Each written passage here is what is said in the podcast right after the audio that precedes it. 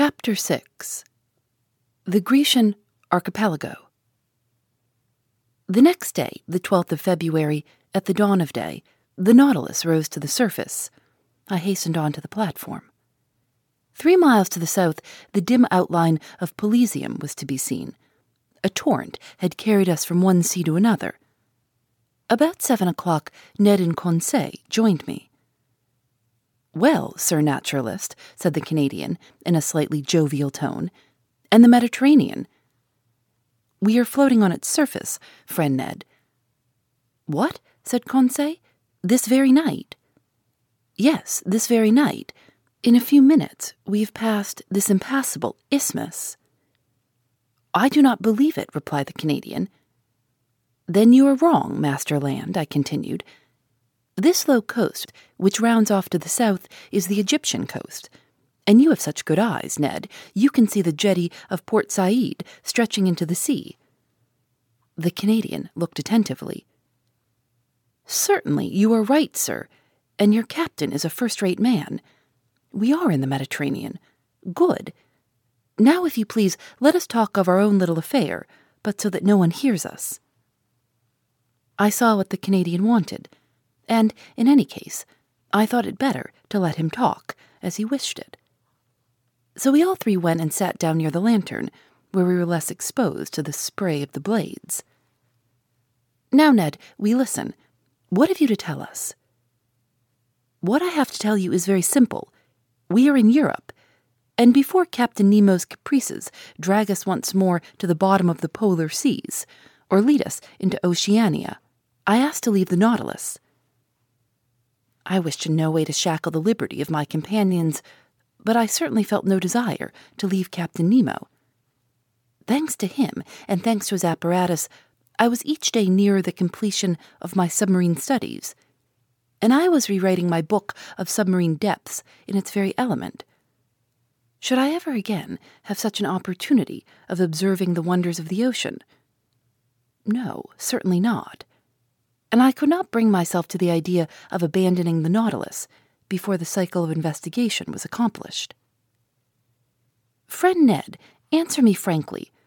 Are you tired of being on board? Are you sorry that destiny has thrown us into Captain Nemo's hands? The Canadian remained some moments without answering.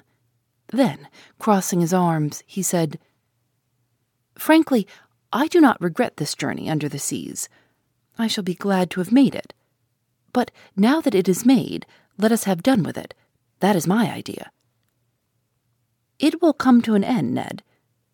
Where and when? Where, I do not know. When, I cannot say. Or rather, I suppose it will end when these seas have nothing more to teach us. Then what do you hope for? demanded the Canadian. That circumstances may occur as well six months hence as now by which we may and ought to profit. Oh, said Ned Land, and where shall we be in six months, if you please, Sir Naturalist? Perhaps in China. You know the Nautilus is a rapid traveler. It goes through water as swallows through the air, or as an express on the land. It does not fear frequented seas. Who can say that it may not beat the coast of France, England, or America, on which flight may be attempted as advantageously as here? Monsieur Aronnax, replied the Canadian, your arguments are rotten at the foundation. You speak in the future. We shall be there, we shall be here. I speak in the present. We are here, and we must profit by it. Ned Land's logic pressed me hard, and I felt myself beaten on that ground. I knew not what argument would now tell in my favor. Sir, continued Ned, let us suppose an impossibility.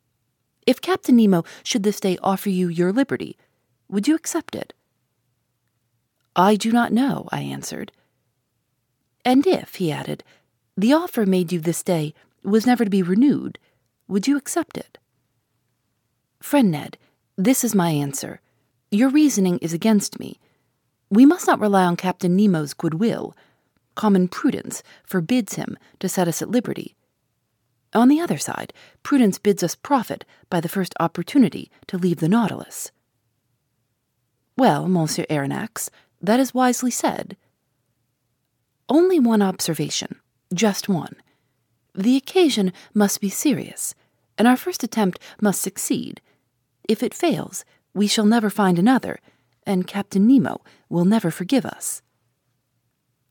All that is true, replied the Canadian, but your observation applies equally to all attempts at flight, whether in two years' time or in two days.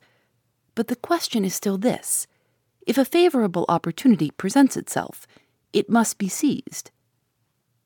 Agreed. And now, Ned, will you tell me what you mean by a favorable opportunity?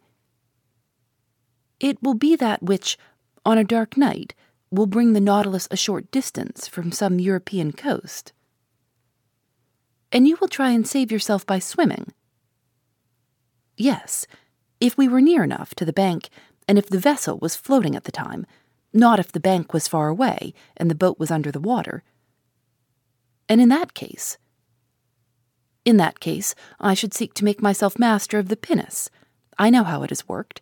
We must get inside, and the bolts once drawn, we shall come to the surface of the water, without even the pilot, who is in the bows, perceiving our flight.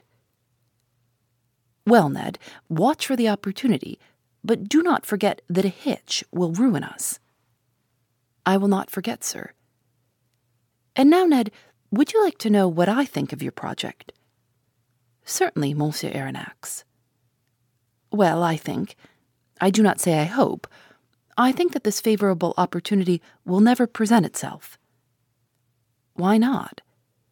Because Captain Nemo cannot hide from himself that we have not given up all hope of regaining our liberty and he will be on his guard, above all, in the seas and in the sight of European coasts. We shall see, replied Ned Land, shaking his head determinedly.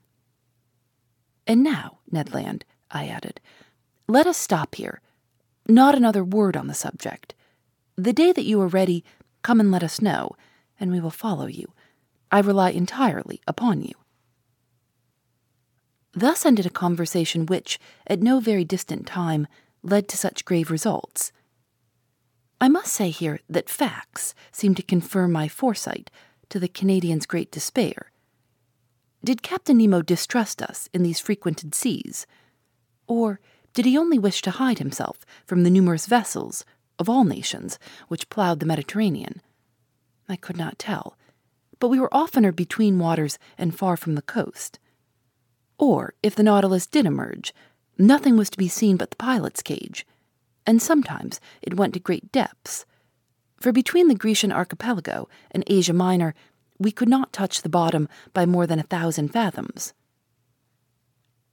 Thus I only knew we were near the island of Carpathos. It was indeed the ancient abode of Proteus, the old shepherd of Neptune's flocks, now the island of Scarpanto, situated between Rhodes and Crete, I saw nothing but the granite base through the glass panels of the saloon.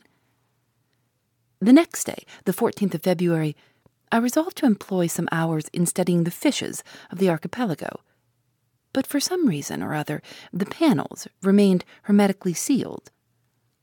Upon taking the course of the Nautilus, I found that we were going towards Candia, the ancient isle of Crete. At the time I embarked on the Abraham Lincoln, the whole of this island had risen in insurrection against the despotism of the Turks. But how the insurgents had fared since that time, I was absolutely ignorant. And it was not Captain Nemo, deprived of all land communications, who could tell me. I made no allusion to this event when that night I found myself alone with him in the saloon. Besides, he seemed to be taciturn and preoccupied. Then, contrary to his custom, he ordered both panels to be opened, and going from one to the other, observed the mass of waters attentively. To what end, I could not guess. So on my side, I employed my time in studying the fish passing before my eyes. In the midst of the waters, a man appeared, a diver, carrying at his belt a leathern purse. It was not a body abandoned to the waves, it was a living man, swimming with a strong hand disappearing occasionally to take breath at the surface. I turned towards Captain Nemo and in an agitated voice exclaimed, A man shipwrecked! He must be saved at any price! The captain did not answer me, but came and leaned against the panel. The man had approached, and with his face flattened against the glass, was looking at us. To my great amazement, Captain Nemo signed to him. The diver answered with his hand, mounted immediately to the surface of the water, and did not appear again. Do not be uncomfortable, said Captain Nemo. It is Nicholas of Cape Matapan, surnamed Pesca, a bold diver. Water is his element, and he lives more in it than on land, going continually from one island to another, even as far as Crete. You know him, Captain. Why not, Monsieur Aronnax? Saying which, Captain Nemo went towards a piece of furniture standing near the left panel of the saloon. Near this piece of furniture, I saw a chest bound with iron, on the cover of which was a copper plate, bearing the cipher of the Nautilus with its device. At that moment, the captain, without noticing my presence, opened the piece of furniture, a sort of strong box, which held a great many ingots. They were ingots of gold. From whence came this precious metal, which represented an enormous sum? Where did the captain gather this gold from? And what was he going to do with it? I did not say one word. I looked. Captain Nemo took the ingots one by one and arranged them methodically in the chest, which he filled entirely. I estimated the contents at more than four thousand pounds, weight of gold, that is to say, nearly two hundred thousand.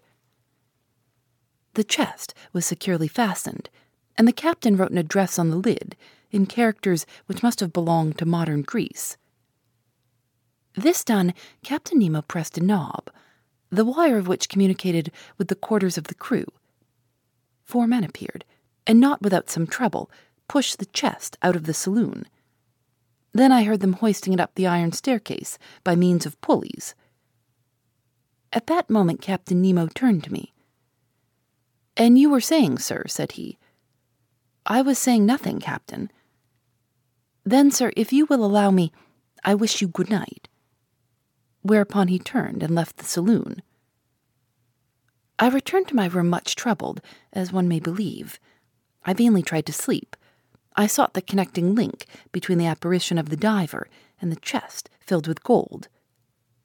Soon, I felt by certain movements of pitching and tossing that the Nautilus was leaving the depths and returning to the surface. Then I heard steps upon the platform and I knew they were unfastening the pinnace and launching it upon the waves. For one instant it struck the side of the Nautilus. Then all noise ceased. Two hours after, the same noise, the same going and coming, was renewed. The boat was hoisted on board, replaced in its socket, and the Nautilus again plunged under the waves. So these millions had been transported to their address. To what point of the continent? Who was Captain Nemo's correspondent? The next day I related to Conseil and the Canadian the events of the night, which had excited my curiosity to the highest degree. My companions were not less surprised than myself. But where does he take his millions to? asked Ned Land. To that there was no possible answer. I returned to the saloon after having breakfast and set to work. Till five o'clock in the evening, I employed myself in arranging my notes. At that moment, ought I to attribute it to some peculiar idiosyncrasy, I felt so great a heat that I was obliged to take off my coat. It was strange, for we were under low latitudes, and even then the Nautilus, submerged as it was, ought to experience no change of temperature. I looked at the manometer. It showed a depth of sixty feet, to which atmospheric heat could never attain. I continued my work, but the temperature rose to such a pitch as to be intolerable. Could there be fire on board? I asked myself. I was leaving the saloon when Captain Nemo entered. He approached the thermometer, consulted it, and turning to me said, Forty-two degrees. I have noticed it, Captain, I replied, and if it gets much hotter, we cannot bear it. Oh, sir, it will not get better if we do not wish it. You can reduce it as you please, then. No, but I can go farther from the stove which produces it. It is outward, then? Certainly, we are floating in a current of boiling water. Is it possible? I exclaimed. Look. The panels opened, and I saw the sea entirely white all around. A smoke was curling amid the waves, which boiled like water in a copper. I placed my hand on one of the panes of glass, but the heat was so great that I quickly took it off again. Where are we? I asked. Near the island of Santorin, sir, replied the captain. I wish to give you a sight of the curious spectacle of a submarine eruption. I thought, said I, that the formation of these new islands was ended. Nothing is ever ended in the volcanic parts of the sea, replied Captain Nemo, and the globe is always being worked by subterranean fires. Already, in the nineteenth year of our era, a new island, Thea, the divine, appeared in the very place where these islets have recently been formed. Then they sank under the waves to rise again in the year 69, when they again subsided. Since that time to our days, the Plutonian work has been suspended, but on the 3rd of February, 1866, a new island, which they named George Island, emerged from the midst of the vapor near Nea Kameni and settled again the 6th of the same month. Seven days after, the 13th of February, the island of Aphroessa appeared, leaving between Nea Kameni and itself a canal ten yards broad. I was in these seas when the phenomenon occurred, and I was able, therefore, to observe all the different phases. The island of Aphroessa, of round form, measured 300 feet in diameter and 30 in height.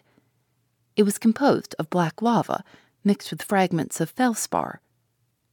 And lastly, on the 10th of March, a smaller island called Reka showed itself near Nea Kamenni, and since then these three have joined together, forming but one and the same island.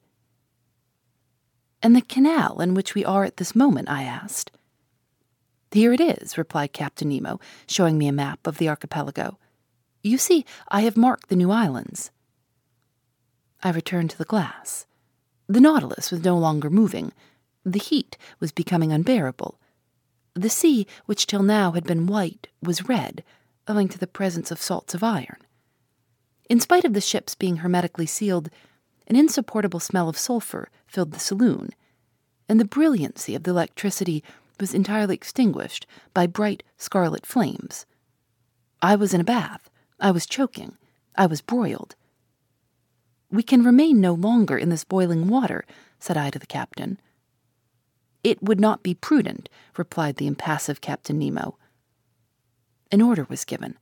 The Nautilus tacked about and left the furnace it could not brave with impunity. A quarter of an hour after we were breathing fresh air on the surface. The thought then struck me that if Ned Land had chosen this part of the sea for our flight, we should never have come alive out of this sea of fire. The next day, the 16th of February, we left the basin which, between Rhodes and Alexandria, is reckoned about 1,500 fathoms in depth, and the Nautilus, passing some distance, quitted the Grecian archipelago after having doubled Cape Matapan. Phoebe Reads a Mystery is recorded in the studios of North Carolina Public Radio, WUNC.